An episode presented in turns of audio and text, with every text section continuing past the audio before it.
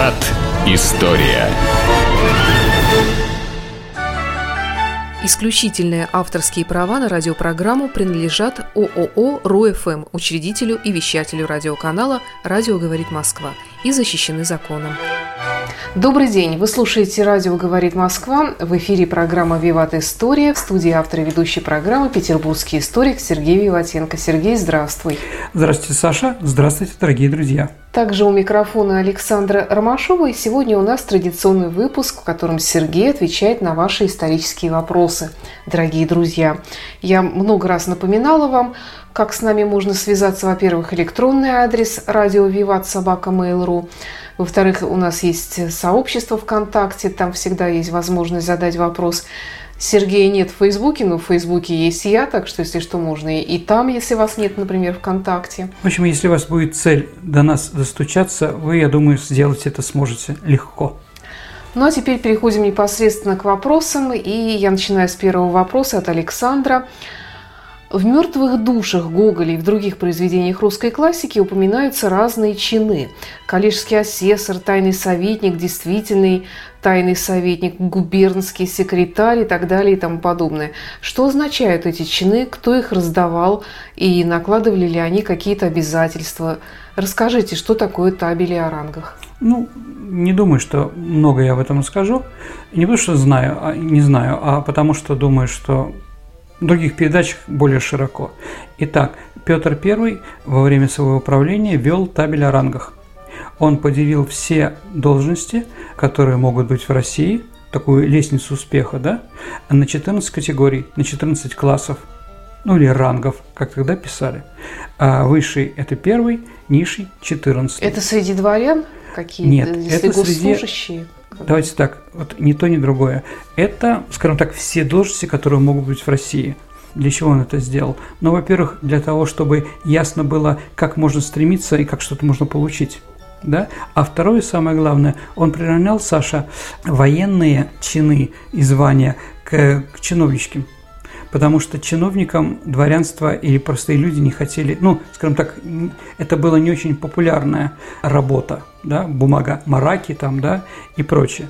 А с другой стороны, с другой стороны, он приравнял там звания светские, звания военные и звания еще э, при дворе.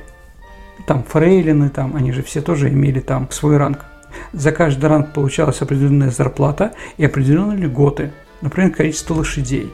Например, если вы канцлер, это номер один, решил, или фельдмаршал, да, решил поехать на взять государство лошадей, то оно должно ему дать, было, по-моему, 14 лошадей. То есть это такой цук громадный для него, да. Я не знаю, где их бы набрали там на это самое, на станции, да, станционные смотрители. Станционный смотритель – это самый низший должность, 14 а вот. И что еще? А теперь а, люди прекрасно понимали, что если ты дослужишься до определенной категории, ты становишься, получаешь дворянство. Угу. Помнишь картину Федотова Сатостова майора? Да. Почему? Потому что при Николае Первом дворянство получали все от майора и выше. Поэтому он и едет кадрить богатую, потому что этим нужен герб, этим нужно там сказать, что мы теперь дворяне, да, а, а, деньги. а этому деньги, да. История. Да, поэтому вот такая вот история. Сейчас пытаются что-то сделать, выровнять, да, но это в основном зарплатные какие-то вещи. По-моему, это происходит неудачно а, такие названия э, довольно-таки ярко звучащие, там, «Тайный советник», например. Ну, они ничем не говорят на самом деле. Ну что он там? Он никакую тайну не хранил, там, ни с кем не совещался. Действительный тайный советник. Нет, ну а что это? Тот действительный, а тот недействительный. Ну, еще раз, ну мало ли кто а как называется. асессор? Коллежский асессор один из самых низших чинов, да, угу. ну типа чиновник, бумага марака. Угу. Я, кстати, к своему стыду не знала, что станционный смотритель это тоже э, из ранга. Конечно, ну самый. Я ниж... думала, это просто работа такая. Ну работа понятно, но каждая работа государственная имеет вот угу. вспомоществование. И Петр I сделал достаточно ясную и четкую вертикаль власти. Да, спасибо, очень интересно. И еще расскажите, пожалуйста, про Петербург Гоголя. А Петербург Гоголя. Хороший вопрос на самом деле, достаточно интересный. А вы знаете, Гоголь не местный, Гоголь с Украины. И вот он приехал завоевывать столицу, Петербург. И если мы смотрим его адреса, то они все время как волны на воде, да, самые дальние, то, что он приехал в Петербург, достаточно далеко от центра. И все время он стремился, все время шаги его все были ближе и ближе к Невскому проспекту. Невский проспект – одно из произведений. То есть он все время пытался быть все ближе и ближе к тому месту, которое считал знаковым в нашем городе. Но, наверное, Гоголевский Петербург, если мы там записки сумасшедшего, там или Шинель, или какие-то еще другие повести Гоголя, петербургские как раз, да, это как раз про Синую, про все эти районы. Ведь Акакий, Акакиевич тоже жил как раз именно там. То есть вот в муниципальном образовании Синой округ, они все и происходили. Там же жили герои Достоевского. И это не случайно. Следующий вопрос. Эм, вопрос как преподавателю истории. Вопрос тебе. Ну, слава богу. Угу. Расскажите, какие исторические темы вызывают наибольший интерес у нынешних студентов, если вообще им интересна история? И если можно, приведите примеры вопиющих незнаний или непонимания каких-либо исторических фактов среди них. Ну, давайте так, дорогие друзья. А интересная неинтересная тема – это зависит от преподавателя – Прочитает она интересно, она будет интересна. Вложит в нее душу – будет. А если тупо прочитал по бумажке, даже что-то животрепещущее, правильное и интересное, студент просто плюнет на такое и не будет ходить.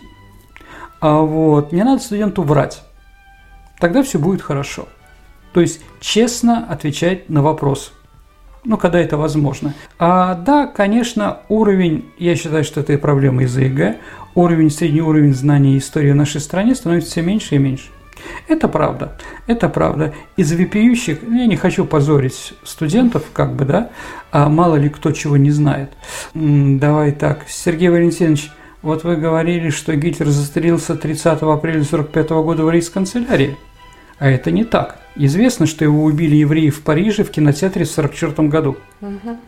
Ну вот, как бы, да, мы в киноинституте. Некоторые считают, ну, да, господа, кто не понимает, это фильм Тарантино «Бесславные ублюдки». А, ну, вот. Достоверный источник ну, для истории. Я понимаю, но некоторые, да, некоторые считают вот это за то теоретичество, образцы, которые могли принять за образцы, к сожалению. Ну, еще раз, а, всегда сложно. Честно работать, дорогие друзья, всегда сложно. Чем ты не занимался. Да, поэтому все от тебя зависит. Помните, как Фимка, все от меня зависит. Когда они уедут в баре там на своей карете, угу. так это от меня зависит, чтобы студентам было интересно, чтобы они получали удовольствие и знания, и после этого могли что-то где-то рассказать. Я что-то им поменял в голове. А, кстати, тут многие поинтересовались, э, что за учебник по китайской истории ты мне подарил. Ну, что просила, что... Я не просила. Дорогие друзья, что я у женщины прочитал в глазах, то она и получила, как говорится. А, вот, ну, я, да, я написал вместе с китайскими товарищами учебник по истории Китая 20 века китайцы меня слушают, меня анализируют. Это для них или для интересующих? Слушайте, вообще? на русском языке, конечно, ну, да. на русском языке. Но он как бы вот китайцам, то есть некоторым китайцам утвержден как, ну, в смысле, да, им это устроило. Но, ну, если бы ты написал еще и на китайском, я бы тебя так зауважала. Ладно, давайте обойдемся без этого. Не твое уважение, Сашенька, а без китайского языка. Хорошо. Пусть китайцы этим занимаются. Угу. Следующий вопрос. Сейчас в Петербурге часто говорят про сохранность Охтинского мыса. А что это такое, что там было и почему его нужно сохранять? А, ну, давайте так. На месте впадения реки Охты в Неву, который называется Охтинский мыс, а шведами в 1613-17 году была построена шведская крепость Ниншанц. Да, она была земляная. А, ну, по закону об археологии, когда у нас строятся какие-то большие здания, предприятия или гидроэлектростанции, то обязаны туда, и, например, она будет затоплена, эта вода, как река Енисей, да, туда посылают археологов, идет финансирование, при том от того министерства или от тех людей, которые, скажем так, здесь собираются что-то строить, ну, большое, понимаете, да? Поэтому на Охтинском мосту должны были построить Охта-центр Газпромом.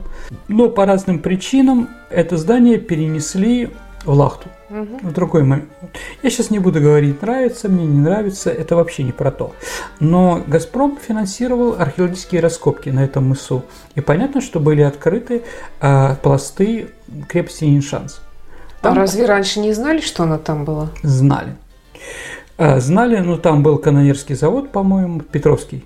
Не делали этого не хотели. Еще раз, дорогие друзья, если какое-то финансирование чего-то, наверное, надо финансировать то, что мы действительно для нас, для русских, более важно. А оккупационный, оккупационный какой-то пункт, да, шведский на нашей территории, но я не думаю, что очень этим надо заниматься. Ну так или иначе раскопали. Что там раскопали? Земляной вал. Ну, не Иншанс, это Невская крепость, как мы с вами говорили во время э, передачи о том, что было до, да. э, до нашего да, да, города. Да. А шанс, шансовый инструмент – это не просто крепость, это земляная крепость, земляной вал.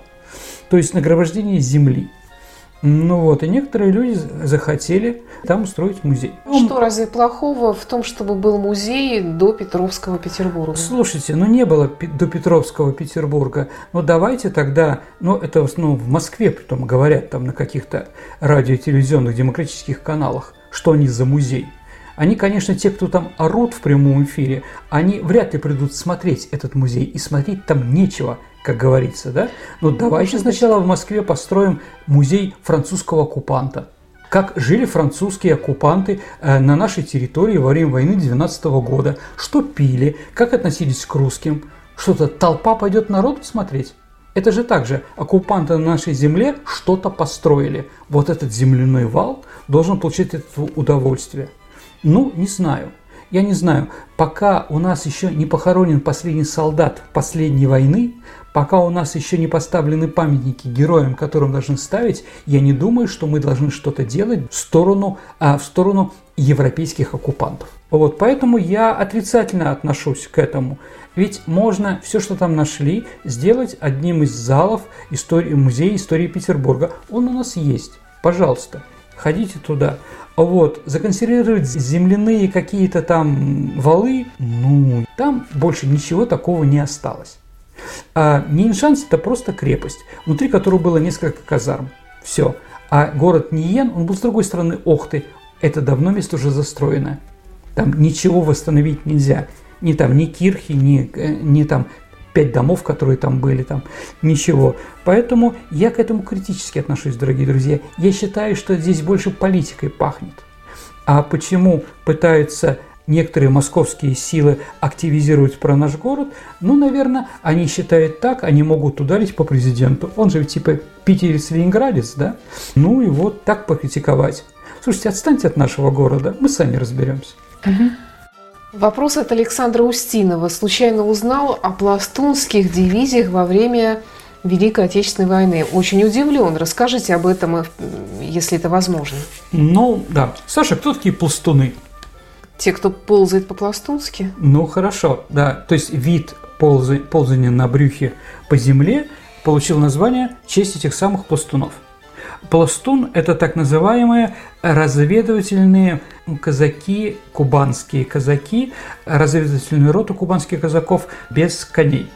Ну, действительно, пластуны, значит, распластаться и ползти. Ну, вот был такой немецкий офицер Альфред Курц. Он написал воспоминания о Второй мировой войне, находясь здесь. И вот а, он написал, то, что я слышал о казаках времен 14 года, бледнеет перед теми ужасами, которые мы испытываем при встрече с ними сейчас. Это как раз про Пластунскую дивизию. Одно воспоминание о казачьей атаке пластунов приводит меня в ужас, и я дрожу. Даже ночью во сне меня преследуют казаки, это какой-то черный вихрь, сметающийся на пути. Мы боимся казаков, как возмездие Всевышнего. Вчера моя рота потеряла всех офицеров, 92 солдат, 3 танка и все пулеметы. В сентябре 43 года а, решили восстановить пластунские, э, пластунские казачьи дивизии. Была сделана одна, девятая, так называемая Краснодарская краснознаменная горно-стрелковая дивизия. Да, руководителем ее, по-моему, назначен был генерал Метальников. А Пешие казаки производили разведку, среди них было много снайперов и специально обученных для штурмовых действий бойцов. В став дивизии входили три батальона плюс артиллерия. Общая численность казачьего спецназа доходила до 40 тысяч человек. Туда очень часто брали казаков, которые были награждены героическими крестами.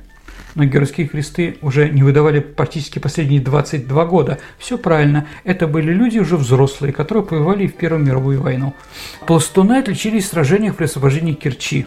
Именно они очищали от фашистов э, улицы этого города, если они где-то засели. С 1944 года пластуны в составе Первого Украинского фронта. Они эффективно сражались в Карпатах не только с немцами, но и с бангруппами коллаборационистов из ООН и бендеровцев. Они это делали умело и решительно, поэтому на Западной Украине пластунов не любят. А дальше, конечно, бои на Одерских плацдарме, да, в районе Кюстрина, где Первый Украинский фронт переходил через Днепр да, и наступал на Берлин. Сражение в районе Нейсдорфа, она попеременно занимала то казаками, то эсэсовцами. Вот, и в конце концов казаки победили и окончательно Пластунская дивизия закончила войну уже в Чехословакии, освободив Прагу и Острову. Ну вот, наверное, все про эту дивизию. Спасибо. Вопрос от Евгения. Расскажите об исторических параллелях между Великой Французской революцией и событиями, происходящими после нее во Франции и происходящим в современной России. Имеется в виду приход сильного правительства, собирание страны на обломках строя, реакции и так далее. Вижу много параллелей. А вы? Ну, Евгений, вы, наверное, ответили сами на этот вопрос. Действительно, но это всегда. Всегда, и мы уже говорили об этом, да, а Саша об этом уже привыкла, это история как маятник. Действительно, когда-то хочется свободы, иногда хочется, наоборот, твердости и четкости.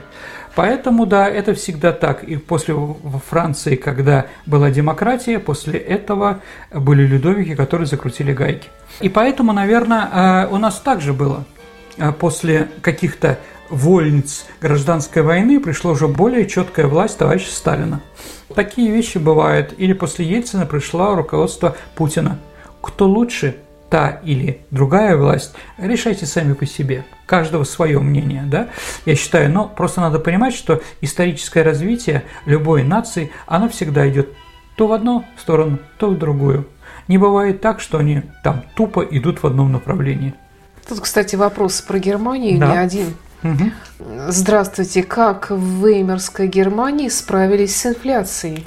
Ну, после поражения Первой мировой войны и борьбы Франции против Германии, да, оккупации Рура и прочее, действительно, марка рухнула. Страшно, ну, я все время привожу этот пример.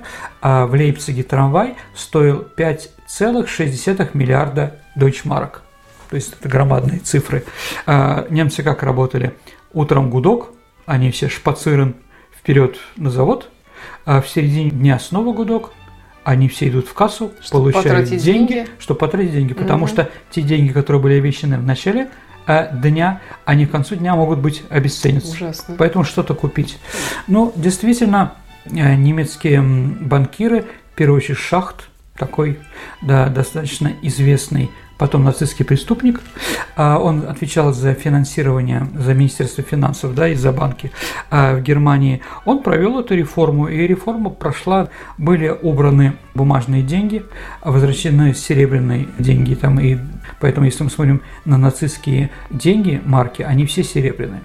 Более четкая э, траты э, бюджетных денег, да, все это привело к стабилизации.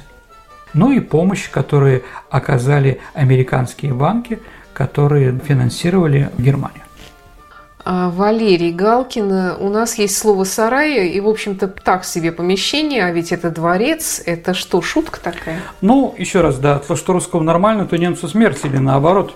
Также и здесь. То, что дворцом называли золотые ордынцы, да, это в основном были саванные, глиняные какие-то здания.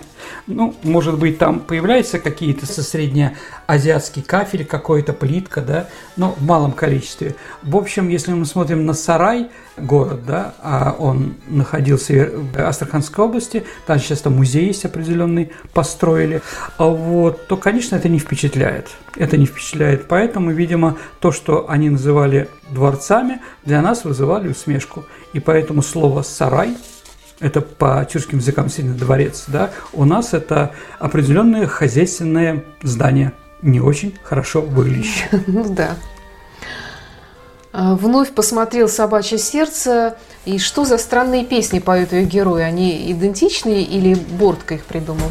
А, ну, давайте так. Эх ты наша доля, мы вернулись с поля, а вокруг гуляет недобитый класс. Угу. Эй, скажи-ка, дядя, для народа ради никакая контра не уйдет от нас. Это угу. чу-чу-чу. Да-да-да. Да.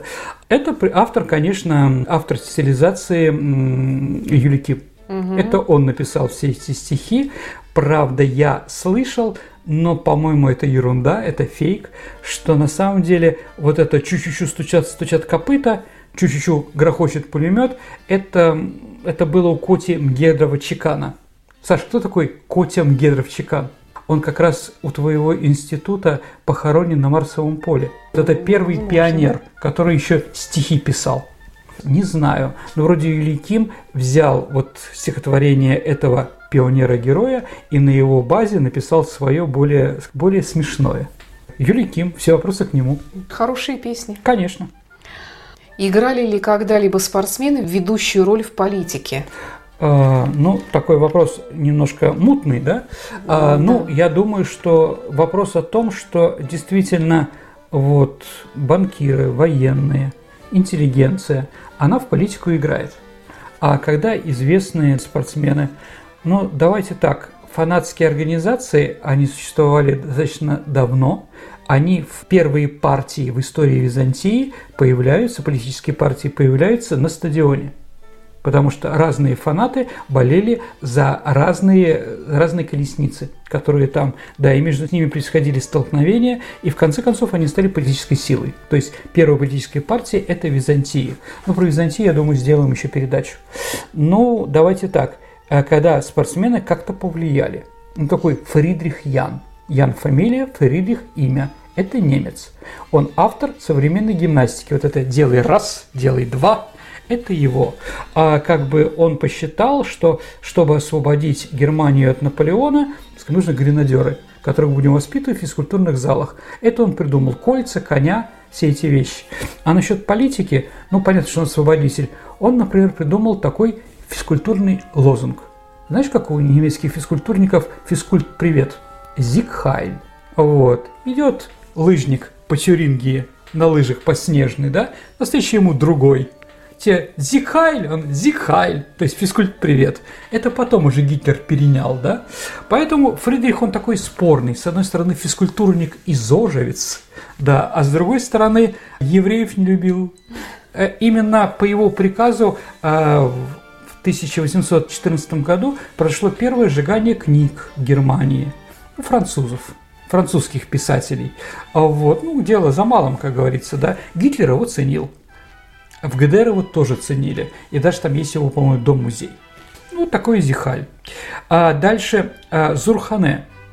Зурхане, Саша, это спортсмены.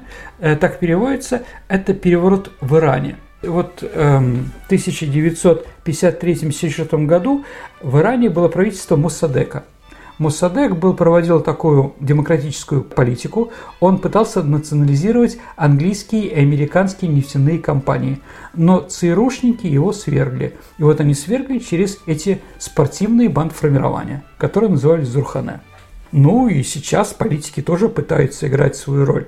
Но, может быть, не такую активную, но все-таки Арнольд Шварценеггер, губернатор, Кличко, бургомистр, в общем. Да, Фетисов, министр спорта. Ну, спортсмен быть министром спорта, я думаю, понятно, да?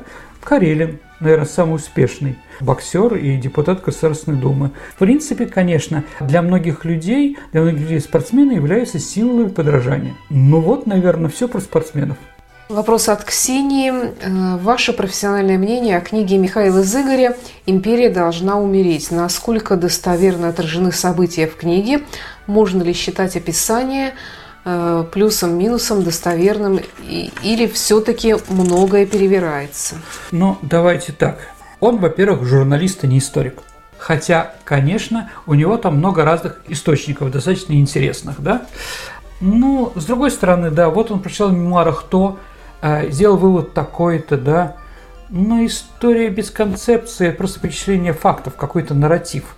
Поэтому, ну, никаких выводов из его произведений. Все герои у него художники, писатели, министры, там, да, члены пиратской фамилии, а они какие-то безвольные статисты. Единственная функция, которую, как я понял, дорогие друзья, о том, что необходимо учиться у истории, делать выводы, избежать ошибок и так далее и тому подобное. Ну вот и все, я не хочу никого обидеть и никого похвалить. Сегодня Сергей отвечает на исторические вопросы наших слушателей. Василий, а что сегодня происходит с Северной Кореей?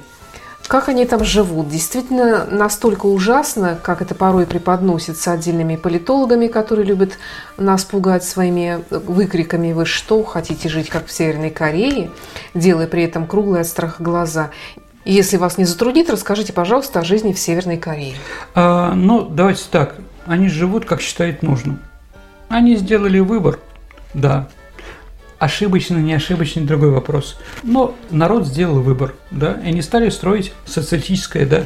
Помогли мы там им или еще как-то, э, мы это убираем за скобки. Поэтому сделаем вывод вот какой. Власть семьи Ким Ир Сенов, Кимов, да, который там отец, сын и внук, она поддерживается большинством северокорейского народа. Хотим мы этого, не хотим, а вот трудно живется, ну, наверное, труднее. Большие проблемы из-за этого у корейцев? Думаю, что нет. Думаю, что нет. Они, ну, для них это нормальный фон, который опирается на их национальное самосознание, но плюс какие-то еще социалистические идеи, так или иначе. А вот для нас гипертрофированный социализм там, да, конечно. А для корейцев, ну, для корейцев устраивали. Если бы не устраивали, их давно бы свергли. Притом никакая другая власть их не поддерживает. Ну, власть Кимов – Понимаете, да? Ни мы, ни китайцы туда бы не вторглись для того, чтобы их защитить. Так или иначе, еще раз, хорошо это или плохо, дайте Северному Корее сами им решать, что им нравится, что им не нравится. Но вроде они не голодают. Спасибо. Э, правда ли, что Дербент – это хазарский еврейский город изначально, спрашивает Виктория, э, что не нынешние жители Дагестана его строили? Ну, давайте так. Э, Дербент многонациональный город, как и весь Дагестан, и там действительно живут эм, горные евреи, да, таты их называют. Саш, ты не знаешь такую певицу, как Сару Семендуеву? Сара Семендуева – это Жасмин. Ну, в общем, она оттуда. Ну, там евреи действительно живут да, изначально хазарские евреи, хазары так называемые, но город возник раньше, чем там появился иудаизм, потому что он находится на очень выгодном месте он закрывает вход с Северного Кавказа в Персию или наоборот с Персии в Северный Кавказ. А вот, поэтому там эта крепость, да, она на Рымкала, да, она очень такая совершенная, и действительно этот город очень был богатый купцами и различными религиями. Поэтому я думаю, что вклад в развитие Дербента внесли все народы, которые там проживали, кто больше, кто меньше. Ну, тут именно что изначально. Нет, изначально он не был еврейским. Угу. Он был персидским, зарастрийским. Но это другой вопрос. Вопрос от Макса Федорова. Расскажите, почему нацистская Германия называлась Третьим Рейхом, а когда были Первый и Второй? Ну, как бы, понимаете, да, Гитлер пытался показать преемственность своей силы, какие были. Первый Рейх – это Священная Римская империя – которая была в средние века. В основном она была немецкой, а австрийские императоры ей руководили, да, Отто, Фридрих, Барбаросса, например, да. Но мы о них говорили, когда у нас была передача про план Барбаросса. Вот второй рейх – это 1871 год по 1918 год. Это руководителя Гугенцоллернов, когда Пруссия железом и кровью объединила Германию – ну, Бисмарк То есть, бы Рейх – это период наибольшего рассвета и величия? Государство, империя, да. да. Ну, давайте так, когда единой была Германия. Угу. Да, когда она была в состоянии а, навязать что-то соседям, и соседи ее не только боялись, но и уважали. И Третий Рейх – это с 33 по 45 год, 12 лет. Ну, то есть он пытался, Гитлер пытался восстановить величие Германии, но закончилось все это, как известно, трагедией Второй мировой войны. Расскажите о казаках некрасовцев. Может быть, они достойны отдельной передачи 240 лет в самоизгнании. Как так получилось? Предатели, приняв подданство Османской империи или хранители допетровской культуры? Ну, передачи, наверное, не будет про них. вот этнография. Но это группа казаков, которые ушли, ушли из Дона в Османскую империю после крестьянской войны Кондратия Булавина. Да, во главе их был Некрасов, поэтому получили такое название. Они приняли присягу э, и служили туркам достаточно активно. Они воевали против России во всех русско-турецких войнах, которых там были там Румянцевы, Суворовы или Кутузовы. Вот. Сейчас какая-то часть проживает, какая-то вернулась. Кто-то остался, кто-то нет.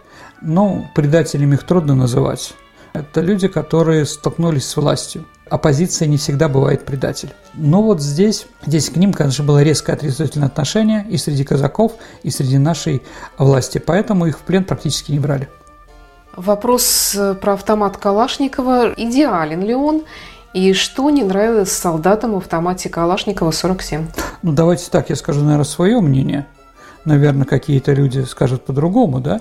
Но ну, еще раз, служа в армии, тебе дается автомат, да, которым ты решаешь какие-то военные задачи по уничтожению противника или защиты себя, или... Ну, что можно сказать? Например, мои однокурсники, которые служили в Афганистане, да, они все говорят, что им не нравился магазин.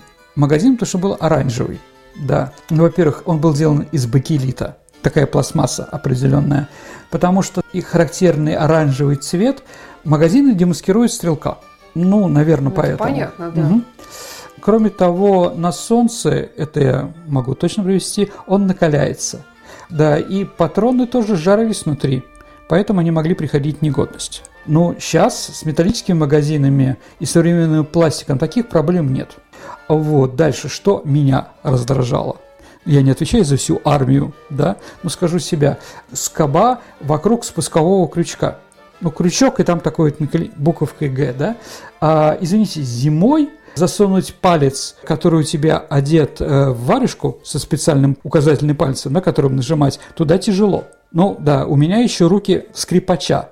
Ну вот какими там наши там ребята с Урала или прочее, да, ну, просто тяжело засунуть. Поэтому надо снимать с себя варежку и стрелять, а на морозе это холодно. Да, я служил тогда, когда были жуткие морозы в 84 году. Мы страдали очень сильно. Поэтому, да, снимаешь перчатку или обморожение, или приклеивается твой палец к спусковому крючку.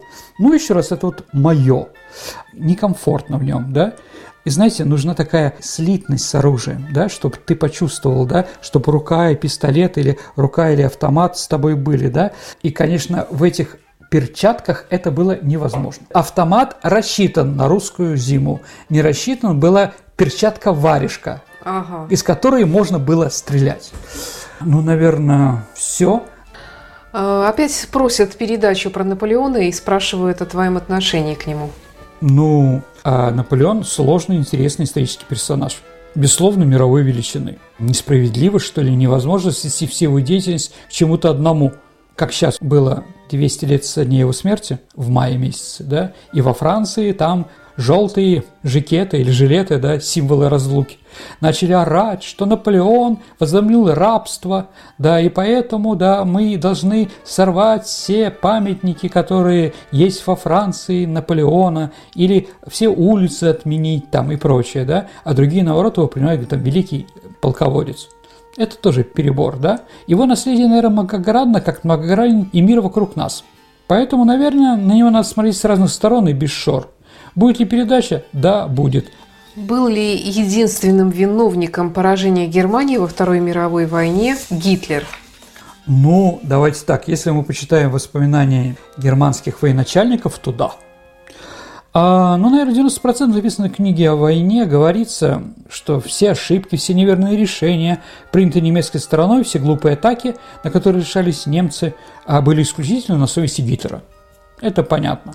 Ну да, Многим нравится во всем винить Гитлера. Наверное, это правильно. Именно он начал Вторую мировую войну, именно он стал автором Холокоста.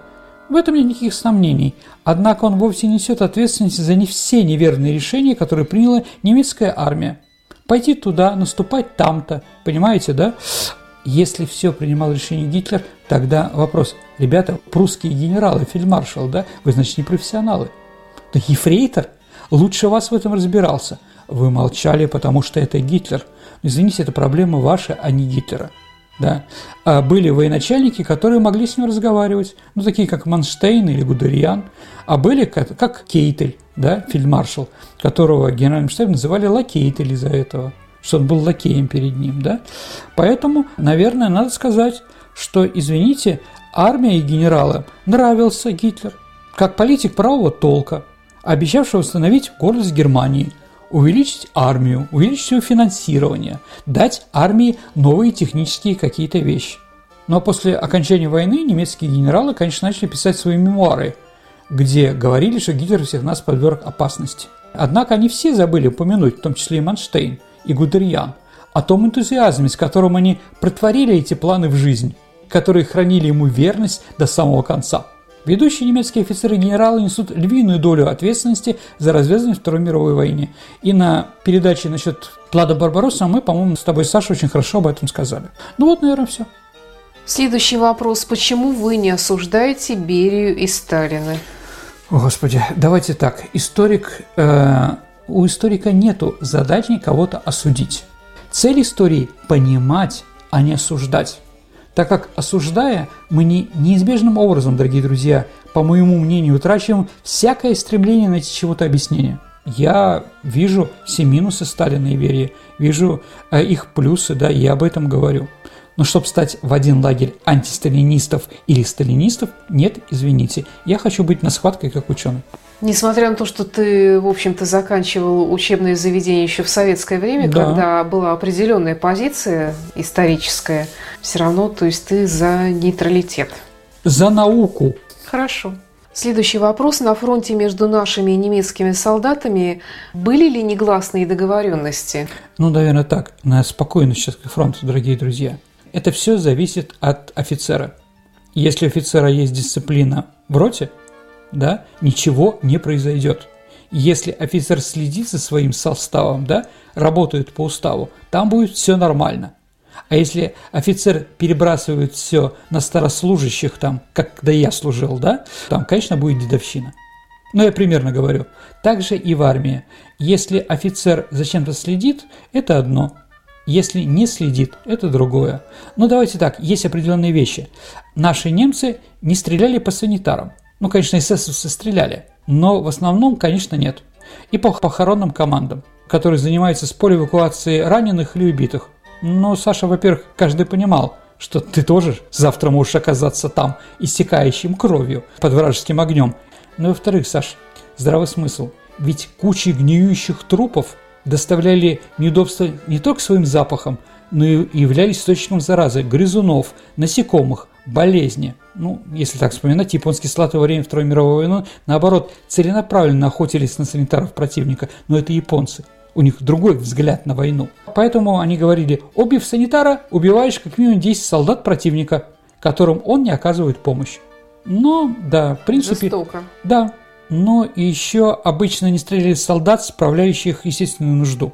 Тоже можешь оказаться в такой ситуации. А еще не стреляли водоносов. Ну, например, э, например, в Сталинграде стреляли. Вот Зайцев, наш известный снайпер, да, он гордился, говорил, я заставил их пить воду из луж. Ну, чтобы у них начал дизентерия и прочее.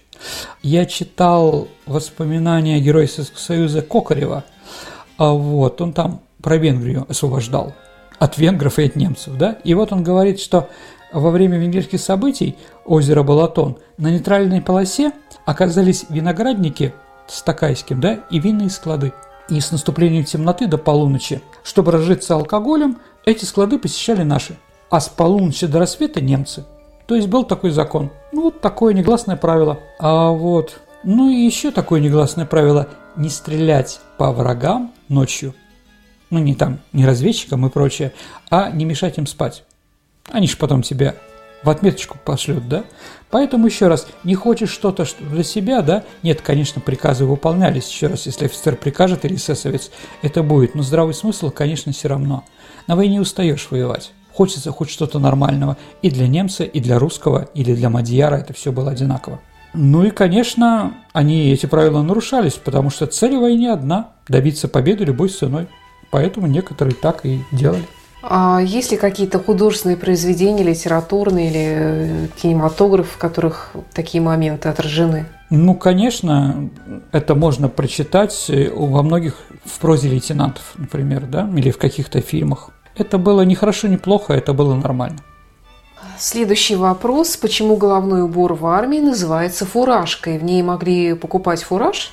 Ну, действительно, фуражка произошла из кавалерии, потому что, ну, фураж – это еда для коней – первую очередь. А фуражка отличается от другого наголовного убора Саша, что в нее можно насыпать овес и кормить лошадь. Вот, поэтому она называлась фуражкой. Разговор, что фуражки носили только фуражиры, люди, которые покупали там разное, да, это не совсем так, потому что ценность какого-то названия какого-то предмета – ценность для войны в первую очередь. Поэтому никто не хотел походить на тыловиков. Ну, зачем это, в принципе? Читая книги о танковом сражении под Прохоровкой, не могу понять, а какое количество танков было в этом сражении. Фактическое количество танков, которые, еще раз, есть разные версии, да? Но, наверное, для меня такая книга о танковых сражениях – это книжка некого Валерия Замулина. А он сотрудник музея-заповедника Прохоровка Белгородской области. Да? По-моему, книжка называется «Разрушая миф танковое сражение под Прохоровкой, да, я могу и ошибаться. А вот, Замулин его фамилию, это точно, да. Так вот, там танки какое количество? 978. А, 306 немецких и 672 советских. По его мнению, было уничтожено 400 советских танков и 80 немецких танков. Да? Но опять-таки, почему сравнивать, да? 80-400. Но наши танки, мы уже делали передачи, были сделаны такие, чтобы их могли заменить. То есть они танки были одного боя. Немецкие же танки на время их производства и денег тратится намного больше. Они многоразовые. Ну, это, если так сказать. Да, поэтому 80 тигров, 80 тигров, да, которые могли уничтожить наш танк, ну, там, до двух километров примерно, да, стреляя, а мы могли от 800 до 400 метров только подбить танк, да? Ну вот и считайте, что, да, и по количеству танков на 10 наших танков немцы делали один. И вот 400 советских танков и 800 немецких говорит, что э, в принципе, в принципе, победили мы. Ну, еще раз, не все были немецкие танки «Тигры», и не все наши танки, скажем так, были подбиты, уничтожены. Потому что бензин кончился, а ты окружен, ты бросаешь танк и уходишь понимаете, да, или он сломался. Такие вещи бывали. А вот немцы же, немцы же общее количество, ну, исследователи, да, считают, что общее количество танков, выставленных вторым танковым корпусом СС и пятой гвардейской танковой армии СССР, было 1299, на 300 танков больше. Это самое крупное танковое сражение? А, ну, давайте так, дорогие друзья, оно всегда нас так представляется. Но было и более крупное танковое сражение, в которое принимали участие больше танков.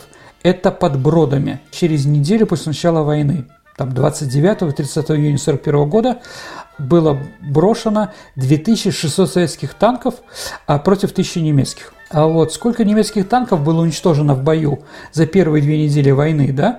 Официально написано 100 танков они вообще потеряли. Ну, как-то странно, да? Поэтому это спорно. Из тех танков, которые э, потом немцы снимали в свои хроники наши, да, в основном это те, у которых кончился бензин. Или те, которых были подбиты авиацией на марш. Поэтому про это сражение документов очень мало, историки про это не пишут, но если говорить про количество танков, наверное, это самое крупное танковое сражение.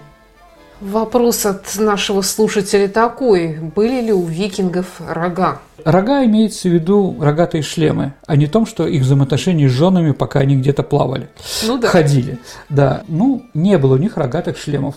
А вид шлемов – это порождение, если не современности, то романтического XIX века.